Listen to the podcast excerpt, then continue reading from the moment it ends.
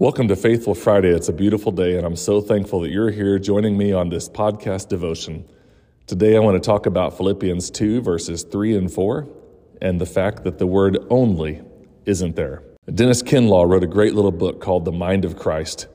I got a lot out of the book, I loved reading it, and one little gem was about the verse 4 in Philippians 2, 3 and 4. It's a famous passage, you'll probably recognize it. It reads like this in the New Living Translation Don't be selfish. Don't try to impress others. Be humble, thinking of others as better than yourselves. Don't look out only for your own interest, but take an interest in others too. The New King James Version is similar. Let nothing be done through selfish ambition or conceit, but in lowliness of mind, let each esteem others better than himself. Let each of you look out not only for his own interest, but also for the interest of others. Dr. Kinlaw, in his book, launches into a scenario where he was reading through this passage in the original Greek and realized that the word only in verse 4 wasn't there in the original language. He couldn't believe this because of the dynamics that it would change.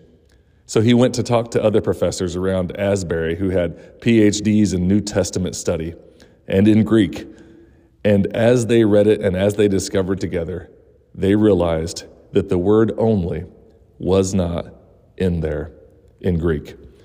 They both replied to Dr. Kinlaw, We can't believe it, but it's not here. And this one word really makes this verse more radical than ever. Instead of, don't look out only for your own interest, but take an interest in others. In Greek, it reads, don't look out for your own interest, but take an interest in others. In some ways, this rewording almost takes it over the top. It's almost too crazy. Don't look out for your own interest. Wouldn't that be a bad steward?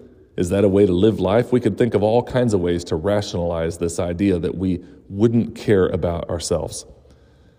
But Kinlaw goes on to say that we modern Christians don't believe the Lord can deliver us from self interest.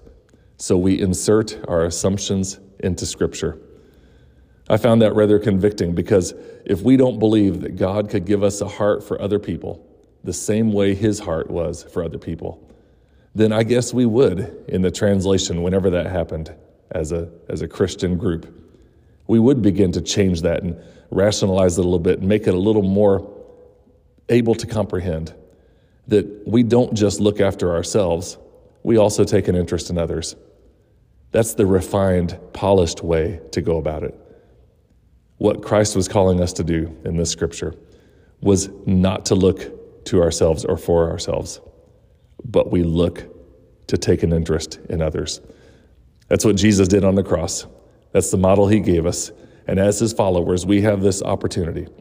If we're truly going to have the mind of Christ, we do not look out for our own interests, but we look out for the interest of others.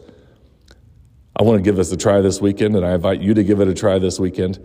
And if anything happens of significance, I invite you to share it with me. Thanks for listening. Thanks again for joining us on this episode of Faithful Friday on the Go Harvest podcast. You can find out more about the podcast by going to the show notes or visiting us at harvestministryteams.com. Thank you so much for rating and sharing. We're thankful for you. Live out your faith today, answering Jesus' prayer request for workers in the harvest field.